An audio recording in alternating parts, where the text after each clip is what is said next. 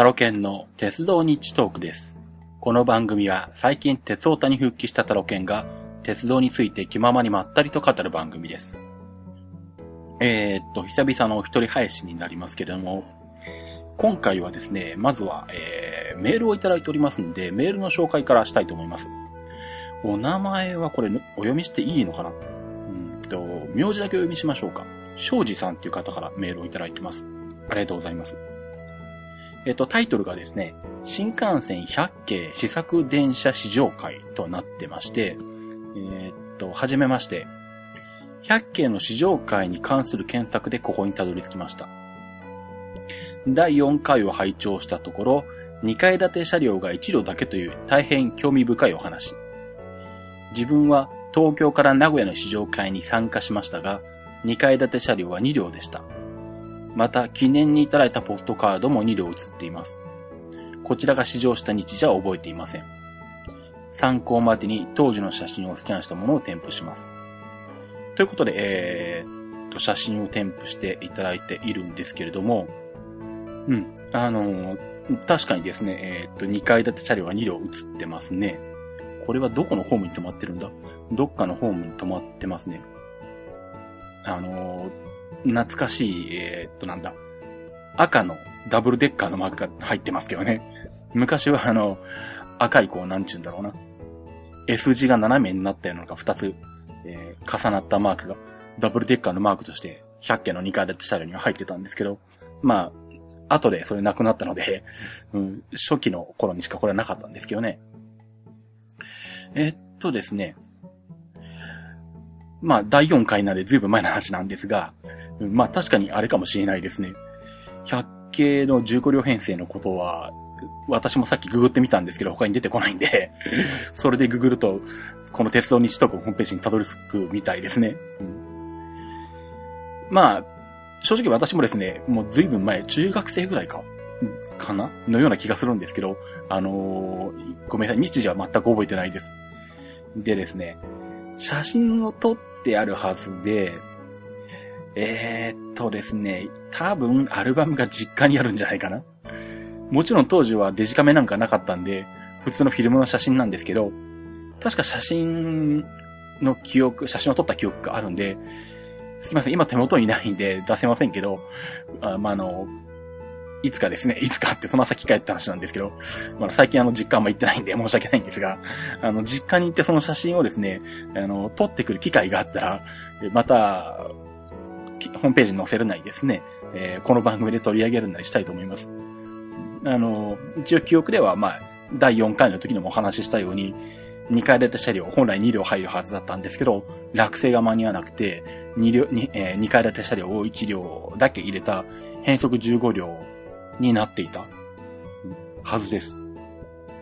まあ、随分古い話ですし、当時、まあ、インターネットもなかったんで、ネット上にもなかなかそういうのがないかもしれないですね。うん。で、多分すごい短い期間だと思うんですよ。当然営業運転の時には16両揃ってたんで、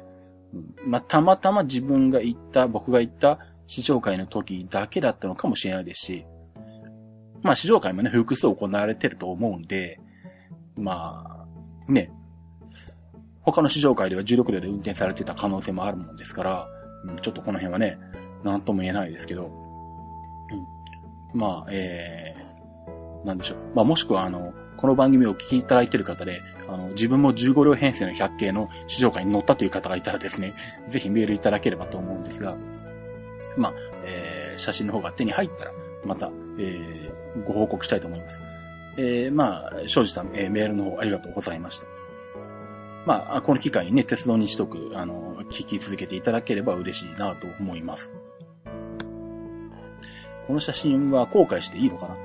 後悔していいですよって書いてないんで、まあちょっとやめておきましょうかね。はい。写真の方もお送りいただきましてありがとうございました。はい。えっとですね、今回は、もう随分前になるんですけど、4月の23日にですね、近鉄を勘定しようとして、えー勘定し損ねた時の話ですね。この話をしてなかったんで、えーしようと思います。えーっと、まあ、4月23日っていうと、えー、クリラジの大阪のイベントですね。あれの、まあ、終わった後の翌日になるんですね。まあ、静岡に帰ってくる時に、まあ、えー、せっかく大阪まで行ったんで、近鉄の乗り残してある区間を乗ろうと、えー、計画して、予定では勘定するはずだったんですけど、まあ、何があったかというとですね、えー、非常に単純な話で、ホテルの目覚まし時計ですね、ベッドの上上に、えっ、ー、と、なんだ、壁に埋め込まれてた、えー、目覚まし時計だったと思うんですが、これのセットをですね、12時間間違えてたんですよ。なので、目覚ましが当然鳴るはずもなく、気がついたらですね、チェックアウト時間の10時を過ぎててですね まずいと思って、まあ、慌てて出たんですね。まあ、スーパーホテルだったんで、チェックアウト手続きってなかったんで、部屋から出てけばいいだけの話だったんで、まあ、とりあえず急いで出たんですけど。で、その時点でも30分遅れにな、になるのかな？えっ、ー、と、日本橋の駅に、近鉄の日本橋の駅に行って、まあ、近鉄の、えー、フリー切符を持ってたので、で、そこからとりあえず、京阪な線に乗ろうとしてですね、えー、生駒まで向かったんですね。で、まあ、予定より30分遅れで、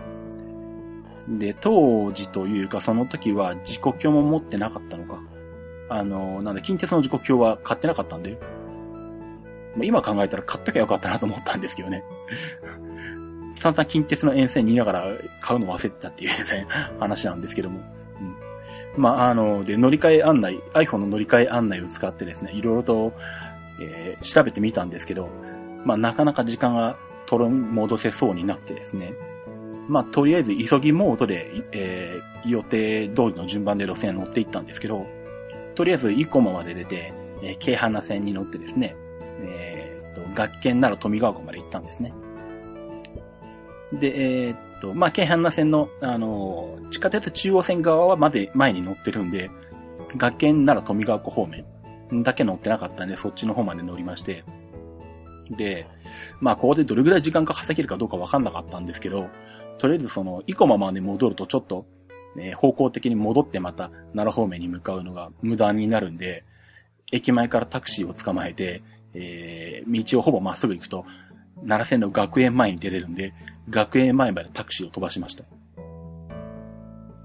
で、えー、っと、まあ、ツイッターでその模様を、あの、実況中継じゃないですけど、あの、ツイッターでつぶやきながらやってたんで、あの、タクシー乗るのは反則だ、みたいな話も 言われた方を見えたんですけど、まあ、あの、私的にはですね、えっと、まあ、別に乗れればいいじゃんということで、別にあの、何はダメとかいうの、マイルール作ってないので、えー、まあ、お金をかけるかどうかだけの問題ですね。うん、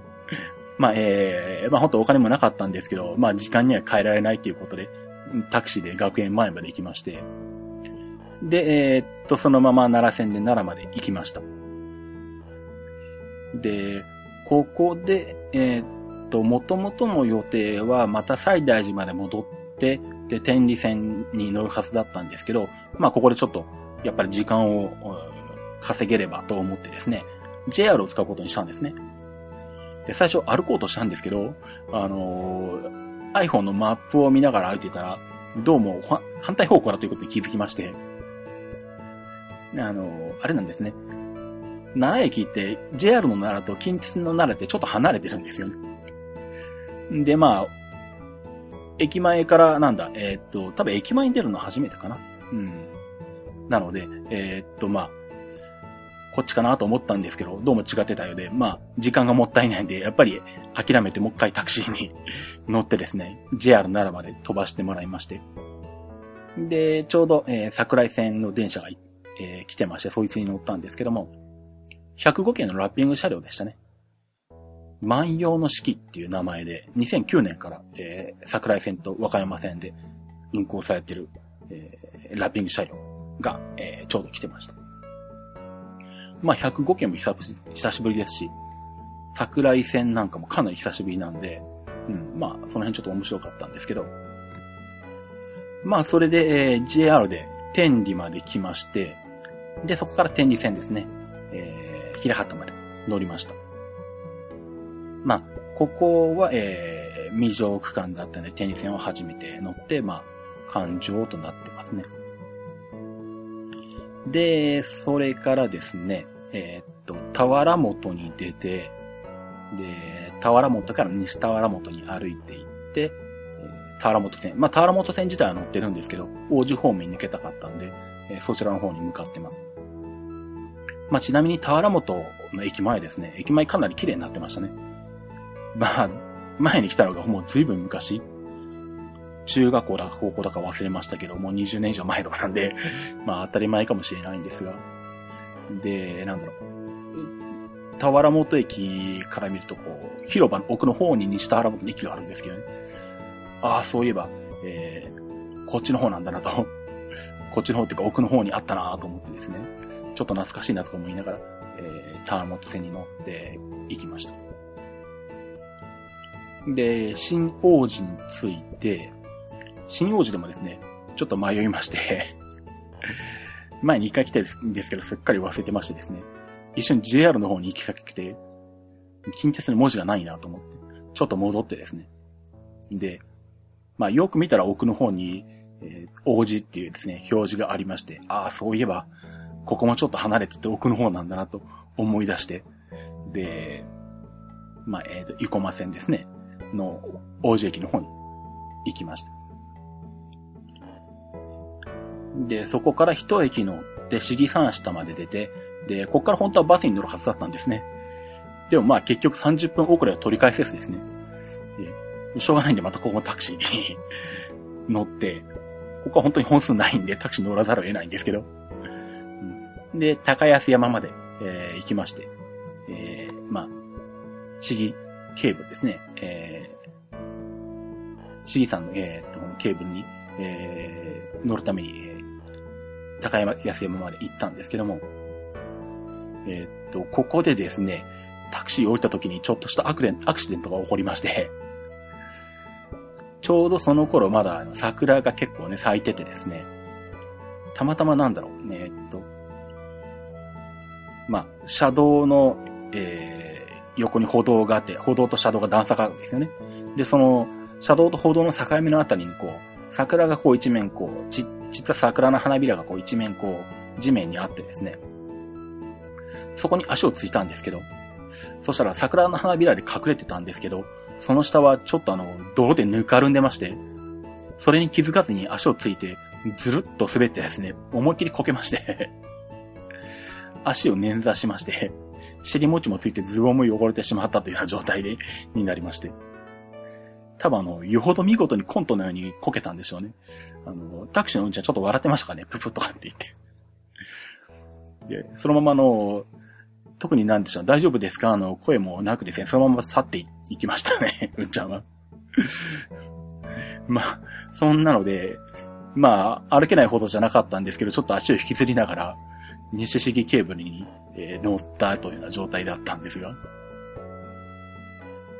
まあ、ちなみに西式、西式ケーブルか言えてないな。まあ、結構高いところにあってですね、あのー、街並みが見えて結構綺麗ですね。うん、当時は天気も良かったですし、なかなかあの、なんでしょう。車両も結構斜めになってるんで、まあ、車両の一番前には乗ったんですけど、すんごくよく、えー、眼下に一望できる。夜に来たら結構夜景で綺麗かもしれないな、なと思うような感じでした。で、えー、それでまあ、西市議ケーブルで河内山本まで出て、えー、市議線でですね、えー、っと、なんだ、あ、違うわ。えっと、市議山口まで西市議ケーブルで出て、えー、そこから市議線で河内山本か。ですね。うん、まあ、この市議線が初めてで勘定ということになりました。で、ちなみに市議山口なんですけれど、なんでしょう。まあ、割と珍しいんじゃないのかなそうでもないのかな西市議ケーブルと近鉄の市議線と1個の改札内にあってホームで乗り換えできるようになってるんですね。うん。まあ割と、まあなんか珍しいかなって感じはしたんですが。で、えっと、河内山本から、えー、近鉄大阪線で片下に行って、で、えー、っと、片下から、えー、柏原ですかね。えー、っと、毎回読み方が迷うな、ここ。そういえば。柏原か？柏原か？柏原か、うん、貝原じゃないのだけは毎回覚えてるんですけど。えっと、えー、柏原ですね えっと、近鉄大阪線の片下から、えーっと、柏原に、えー歩いて、で、道明寺線に乗ったわけなんですけども。まあ、この時にですね、距離が約600メートルなんですよ。かし、えっ、と、片下から柏原まで。で、乗り継ぎが8分。で、Google マップで調べた時間では、まあ、早足で行けば間に合うだろうっていう予定だったんですけど、さっきのあの、こけたせい、足を捻挫したせいでですね、時間内に歩けなくてですね、ショートカットを失敗しまして、要点電車から乗り遅れたんですね。で、このせいで、結局それはもうどうしても取り戻せなくてですね、まあ、こうなると、五世線を諦めるか、吉野線の吉野口吉野間を諦めるか、どっちか諦めなきゃいけない状況になったんですね。で、まあ、さすがに、吉野口吉野間を諦めるよりは、五瀬線の方が後々乗りやすいだろうと判断して、五瀬線を諦めまして、まあ、それで近鉄の感情っていうのはできなかったという次第です。まあ、で、えー、柏原の駅でですね、ぼーっと30分近く、次の電車を待ってたんですけど、あの、土曜日線って30分1本ぐらいしかないんですよね。なんだろう、その、かし、片下から柏原に乗り換えたというか、ショートカットした時に思ったんですけど、片下に、えー、っと、JR 柏原こちらっていう案内表示はあるんですよ。だけど、近鉄柏原っていう表示は全然ないんですね。なんで同じ会社なのに JR だけ案内してるんだと思ったんですけど。で、柏原に着いたら、柏原のあの駅の改札口のところにも、近鉄って文字が一切なくって、あれ？ここじゃないのか？別なのか？とか思って。ちょっと迷ったんですけどね、そこでも。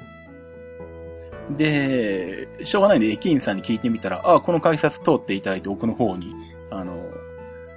まあ、教場駅舎になってるんで、あの、高線橋をずっと歩いていってもらえば近鉄の方もありますよって教えてもらって、あ、ここでいいんだと思って、そのまま改札通ったんですけど、なんだろう、ここまであの、道明寺線って存在感がないんだと思ってですね、なんだろう、近鉄、道明寺線こちらとかぐらいは、せめて改札の周りぐらいには表示してくれよと思ったんですけどね。うん。それぐらいなんかこう存在感がなかったのはちょっと寂しかったですね。まあ、えー、そんな感じでですね、えー、柏原で、ちょっと時間を潰してぼーっとしながらですね、次の電車を待ちまして。で、道明寺に出て。で、まあ、道明寺の駅前でですね、えー、ちょっと時間があったんで、商店街の方に行ってみまして。なんだ、道明寺餅？なんか僕はよくわからないんですけど、道明寺？桜餅か。で、まあ割と有名というか、まあ改めてよく見ると確かにいろんなところで売ってるんですね。うん。まあ、これをお土産に買おうかなと思って、まあ商店街に行ってた、行ってみたんですが。まあなんでしょう。あの、閉まってる店多いんですけど、でも開いてる店は開いてて、なんか割と普通に主婦の人とか買い物来てたりしてるんで、あ、割とここはそのなんだ、それなりには機能してるなと思って、まあ最近商店街ってね、全然商店街として機能してないことが多いんで、うん、まあここはなんか、えー、っと、元気それなりにはまだ残ってるんだなと思ってちょっと嬉しかったりしたんですけどね。まあでも、道明寺餅を売ってるお餅屋さんは一軒しかなくて、まあなんだろう、あの、僕は食べてないんですけど、あの、食べた家族の話では、まあ、あの、味はそれほどでもなかったって言ってたんで もうちょっとあの、美味しい店を探せばよかったのかもしれないです。まあそんなんで、えー、っと、道明寺駅前の商店街もちょっとブラブラしたりしてですね。で、その後、えー、特急の吉野駅、えー、これに乗ってですね、吉野まで向かいました。えー、っと、16,010系が来ましたね。ちなみになんだろう。ウィキペディアで見たら16010系って昔お店でしたとして運用したことがあるんですね。これ全然知らなかったんですけども、この車両をお召しにししたんだと思ってちょっと驚いたんですけどね。うん。まあ、そんな、えっ、ー、と、16,010系で、まあ、吉野まで行き、で、まあ、そのまま、えっ、と、すぐに折り返してきたんですけど、えっ、と、帰りはですね、吉野から柏原神宮前に出て、で、柏原神宮前から八木まで、まあ、この間もうまいこと、特急があったので、えー、特急に乗り継ぎ。で、八木からさらに、えー、っと、名古屋行きの特急。まあ、特急を2本乗り換えるパターンでですね、名古屋まで出ました。で、なんだろう。ヤギで乗り換えた時に気がついたんですけど、えー、っと、柏原線のホームから名古屋線のホームに上がっていくと、一番大阪型の、ホームの一番大阪型のところ、まあ、西側か。西側に階段があって、一番大阪型の端っこに出るんですよね、ホームの。うん、で、車両を見たら8号車が指定されてたんですけど、8号車って一番大阪型の車両なんですよ。なので、おそらくこれは、あのー、ちゃんと階段の位置を考慮して、一番近い車両を指定してるんだなと思って、あ、なかなか配慮されてるんだなと思って、感心しました。結構なんでしょう、近鉄のあの、特急を乗り継いだ時の座席の指定の仕方ってなかなかよく考えられてて、まあこういうなんか特別な理由がなければ、同じ号車の同じ石板になったりとかね、することもあって、なかなかあの、近鉄の特急同士の乗り継ぎの、えー、場合の席指定ってよく考えられてるんですけどね。うん、そうか、こんな階段の位置まで配慮するんだと思ってちょっと感心しましたね。うん。まあそんな感じで、えー、っと、名古屋まで戻ってきまして、名古屋でも実はあんまり時間がなかったんですけどね、プラット小玉が買ってあって、うん。まあ、プラット小玉ご存知のように、あの、ね、列車の変更とか一切できないもんですからね、安い代わりに。うん、まあ、それもあって、あの、ご世線を諦めざるを得なかったのもあったんですけど、名古屋で確か乗り継ぎが8分ぐらいだったかな。JR の時刻表とかの標準乗り換え時間とか見ると多分20分ぐらいって書いてあるんですけどね、新幹線と近鉄って まあ、あの、名古屋駅はね、もう元々名古屋に住んでたんで、あの、分かってるんで、まあ、あの、こんな足で、まあ、8波でなんとかなるかと思ってですね。うん。まあ、えー、実際間に合って、えー、予定通り帰ってこれたんですが。まあ、そんな感じでですね、えー、近鉄環状するはずがですね、五世線だけ、えー、残してしまいましたというお話でした。まあなんだろう。またそのうち行った時に、え、乗りたいと思いますけど、なんか、まあ五世線のある場所も微妙っちゃ微妙ですね。そ、意外となんだろう、大阪まで行ってもそんなに近いかと言われると近くもないんで、なかなかね、乗りにくいかもしれませんけど。まあでも機会を見つけて乗ってきたいとは思います。えー、ということでですね、えー、キップチのコーナーに、えー、行きたいと思います。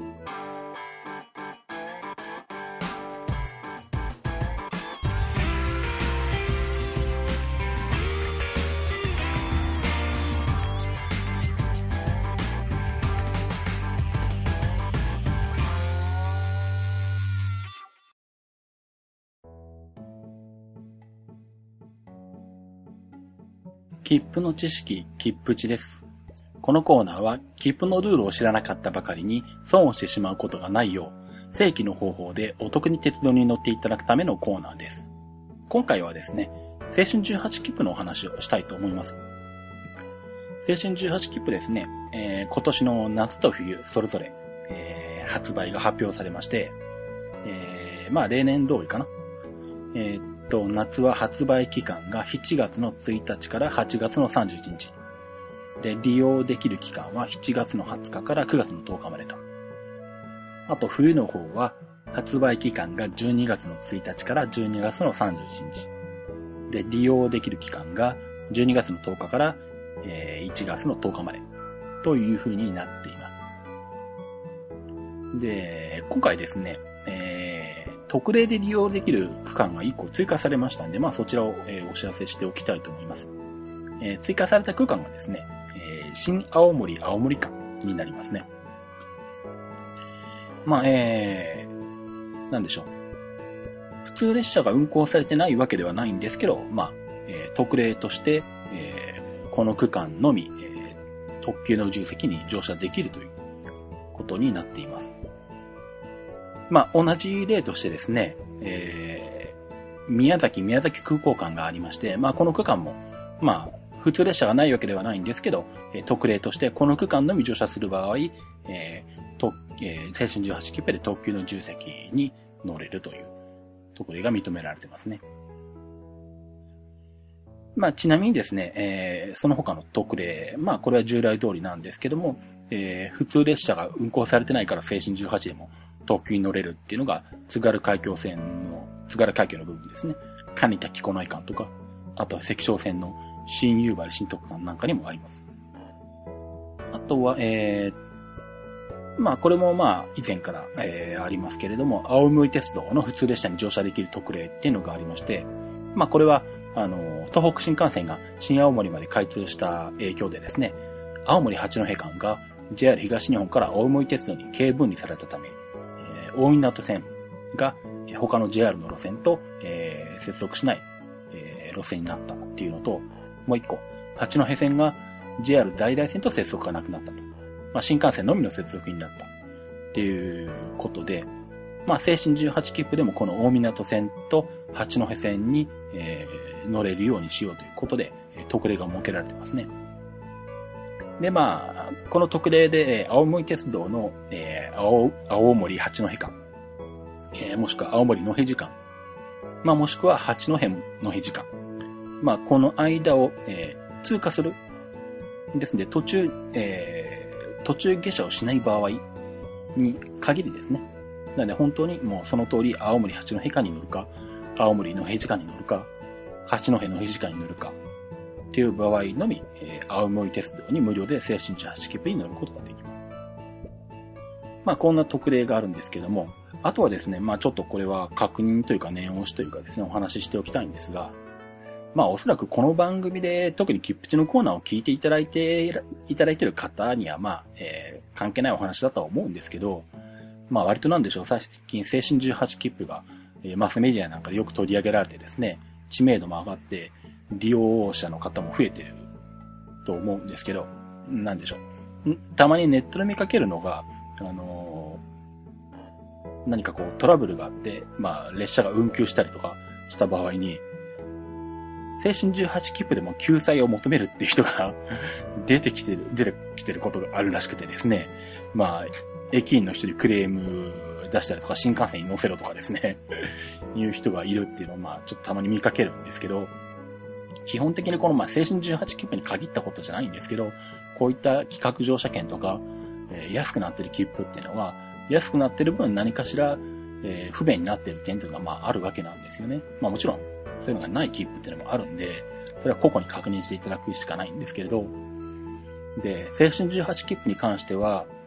例えば、えー、っと、どこどこの路線がこう、大雨とかね、風とかね、何かしらで運休になって、で、そのためにこう、先に進めなくなったと。予定ではどこどこ、この先のどこどこまで今日中にたどり着くはずだったけど、えー、今日中に運転が再開する見込みがないと。で、その場合に、例えば有効期間を伸ばすだとか、えー、っとなんだ、並行する新幹線に乗せるとか、そういった救済は、えー、基本的には一切されませんので、えー、精神18切符を使われる方っていうのは、まあ、あくまでその前提で乗っていただきたいと思います。まあこれ普通乗車券との大きな違いで、普通乗車券持ってる場合は、まあ、え有効期間がですね、延長されたりであるとか、まあ場合によっては、え並行する新幹線に乗せてくれたりとかっていうケースもまあ、あるんですね。まあっていうのはその、普通乗車券っていうのはどこ行くからどこ駅まで切符を、え買ってれば、えー、乗客と JR の間では運送、え、っとなんだ、何契約だ？運行契約じゃないな。あの、まあ、輸送するっていうね、そこまで活かせるっていう責任が JR 側に生じているんで、うん、まあ、それを元にして、まあ、じゃあ特別に、まあ、新幹線使って、無料で使っていただいていいですよとかですね、え、まあ、有効期間を伸ばしますよとかっていう、えー、まあ、そういったことが行われるんですけど、精神18切符に関してはどっからどこまでっていうのはもちろんないわけですし、えー、まあ、たとえそのなんだ、ダイヤが乱れたせいで、えー、その先の、えー、当日の列車の運行がなくなっても、えー、当然有効期間を延長することもない。まあ、その前提で、まあ、安くなっている切符ですんで、えー、まあ、間違っても精神18切符で、そういった救済措置ですかを求めることを、まあ、しないようにですね、していただきたいなと思う次第です。まあ、どうしてもなんでしょう。まあ、この切符地のコーナーでも結構、えー、こうすると安いとかいろんな話はするんですけど、やっぱりデメリットっていうのはあるんで、例えばなんでしょう。普通乗車券の場合でも、手前の駅まで買って、えっ、ー、と、乗り越しをする場合は、えー、同じなんですよね。え、何かトラブルがあって、え、まあ、目的地まで行けなくなっても、あくまで切符を買った区間までしか JR 側は、あの、お客さんをこう、輸送する責任はないので乗り、後で乗り越し生産すればいいやと思って、切符を持ってない区間に関しては何も主張できないんですよね。うん。まあ、あとはなんだ、さっきのあの、プラット小玉なんかでも、え列車に乗り遅れたら無効になるとかね。変更できないとかっていうのは、まあ、最初からもう約款に歌ってありますんで、うん。まあね、プラットコダなんかは切符を買うときに、まあ確認されるとは思うんですけどね。うん、まあその辺、あのー、そういったデメリットがある分、まあ安くなってる。っていうことを、まあ、えー、頭に入れた上でですね、あの、有効に活用していただければと思います。ですから、逆に言えば何かしらのリスクがあるかなと思う場合、例えば、あの、なんだ、プラット小玉を使おうかなと思うけど、ひょっとしたら乗り遅れるかもしれないなと思ったら、まあそこはプラット小玉やめといて、普通の、あの、乗車券と新幹線の特急券にしとくとかですね。指定席券にしとくとかですね。うん。まあそれは適宜考えて使っていただければと思います。ということで、えー、キップチのコーナーでした。ではエンディングに行きたいと思います。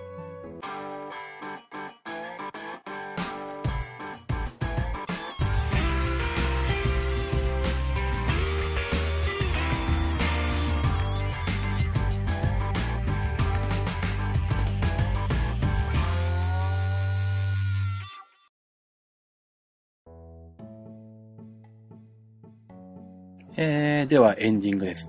と、いくつか告知というかお知らせがありまして、えっ、ー、と、まずですね、クリラジの方で新番組が、え、始まってまして、体操日トークネオという番組です。まあ以前私一人でですね、体操日トークという番組をやってたんですけど、まあ1年間で3回ぐらいしか 配信できてなかったんですけども、まあこれをですね、クリラジの中の番組として、で、まあ私一人じゃなくて、BJ とあと、スポーツライターの千原さんっていう方とですね、3人で、まあもうちょっと体操を見ていらっしゃらない方にもわかりやすくですね、体操を楽しめるようにっていうことで、ちょっとまあ、趣旨とかですね、内容を変更して、新しい番組としてスタートを切りました。まあこの辺あの楽しんでいただけると思いますし、まあ間もなくロンドンオリンピックもありますんで、まあ、えー、その際にですね、この番組を聞いておいていただくと、より一層ですね、えー、ロンドンオリンピックの体操が楽しめるはずですんで、ぜひ、えー、聞いていただければと思います。まだちょっと iTunes ストアには登録されてないんで、まあ、クリラジのホームページからの登録というかね、えー、クリラジのホームページから iTunes に購読登録していただければ、えー、自動的に iTunes に最新版がダウンロードできる形になりますし、まあ、クリラジのホームページから直接 MP3 を再生することもできますんで、えまた iTunes ストアに登録されたらお知らせしますけれど、今のところはクリラジのホームページにまず行っていただければと思います。まあ、えー、鉄道日直のホームページからもリンクを貼っておきます。あとですね、えー、っと、まあ、先日、熊野に行ってきまして、えー、ツールド熊野の手伝いをしてきたんですけども、その際にですね、えー、サイクリングポッドキャスト、えー、そちらの方ですね、あのまあ、私全然知らなかったんですけど、どうも、えー、っと、このツールドクマの開催期間中は、えー、サイクリングポッドキャストサポーターズクラブっていうのが うん、そういう名前の、えー、っと、番組なんですけど、それをまあ毎日配信するということになってたらしくてですね、あの、まあ、僕と BJ とあの、半助さんと同じ部屋で泊まってたんで、あの、収録が始まったんで、あの、なし崩しにというか 行きがかり上、あの、僕も一緒に参加してるんでまあ、もし興味あったら聞いていただければと思います。これは、えー、っと、一応 iTunes ストアの中にあったのかなうんと、サイクリングポッドキャストサポーターズクラブっていうタイトルになってます。iTunes ストアの中になかったかな？なかったらごめんなさい。繰り出しのホームページから見てください。えー、と、サイクリングポッドキャストは英語ですね。サポーターズクラブはカタカナですね。この中の6月1日、2日、3日、に配信された分は、まあ、えー、僕もちょこちょこと参加してなんやかんや わからないなりに喋ってます。はい、よかったら聞いていただければと思います。あとはですね、大井川鉄道の、えー、なんだろうな、大井川鉄道につてがある方とか、いらっしゃいませんでしょうか？大井川鉄道の関係者を知ってるよとか。まあ、あのなんだろう。ちょっとやりたいことというか、なんだ、あの、秘境駅のおもりで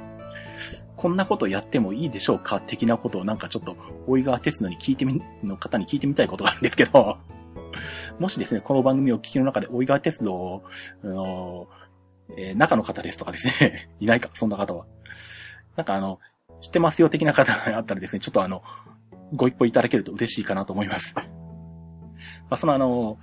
大々的なことをやれるわけではないんで、そういうわけではないんですけど、ちょっとなんかできないかなって思ってることがあるんで、あまあ、ちょっと鉄道寄りじゃないといえば鉄道寄りじゃないんですけどね。あの、まあ、もし、えー、まあ、どなたか、えー、いいよっていう方があったらですね、ちょっとご一報いただければと思います。ご相談っていう感じですかね。はい。で、あとですね、えっ、ー、と、シズマークの Facebook ページの方ですね。あの、いいねをしていただきまして、ありがとうございます。まあ、鉄道日トークからも来ていただいている方もいらっしゃるようで、えっ、と、まあ、引き続き、えー、募集しておりますんで、えー、ぜひお願いします。えっ、と、なんだ、一から説明しないとした方がいいかな。えー、何かというとですね、えっ、と、Facebook の中に私が仕事でやっているシズマックっていうサービスの Facebook ページがあるんですけど、えー、と、そこで Facebook クーポンっていうのをやりたいんですね。で Facebook クーポンっていうのをやりたいんですけど、その条件として、いいねを500個もらってなきゃいけないっていうのがあって、今な、いくつなんだ？もともと21しかなかったんですけど、今、だいぶ皆さんのご協力をいただいてまして、今、73まで来ました。なんで、52件増えたのか。えー、500まであと400日だなですね。はい。あのー、まあ、地道に500になるまで頑張りたいと思いますね。頑張りたいって言っても僕はお願いしますって言うしかできないんですけど、あの、まあ、もし、この番組聞いてらっしゃる方で Facebook やってらっしゃってですね、シズマックのページに、Facebook ページいいねをしてやってもいいなっていう方がいらっしゃったらですね、あの、よろしくお願いします。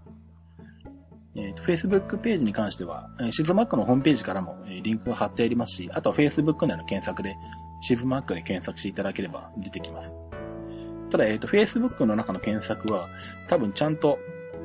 ひらがなとかアルファベットとか、打ち分けなきゃいけないんじゃないかひらがなで、シズ。で、マックはアルファベットで MAC ですね。これで検索していただければ出てきますんで、まあ、もしよろしければ、えー、いいねをしていただけると嬉しいです。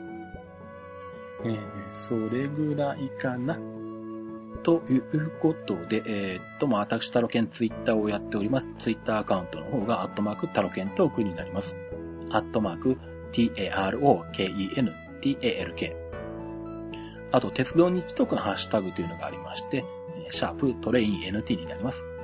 シャープ t-r-a-i-n-n-t。あと、えー、この鉄道日トークの他に、プロレス番組のプロレス日トーク、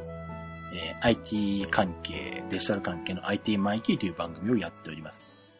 えー、あと、クリラジの方でですね、えー、3つ番組に出てまして、えー、1つがトレンドウォッチ、えー、1つが体操日特ネオ、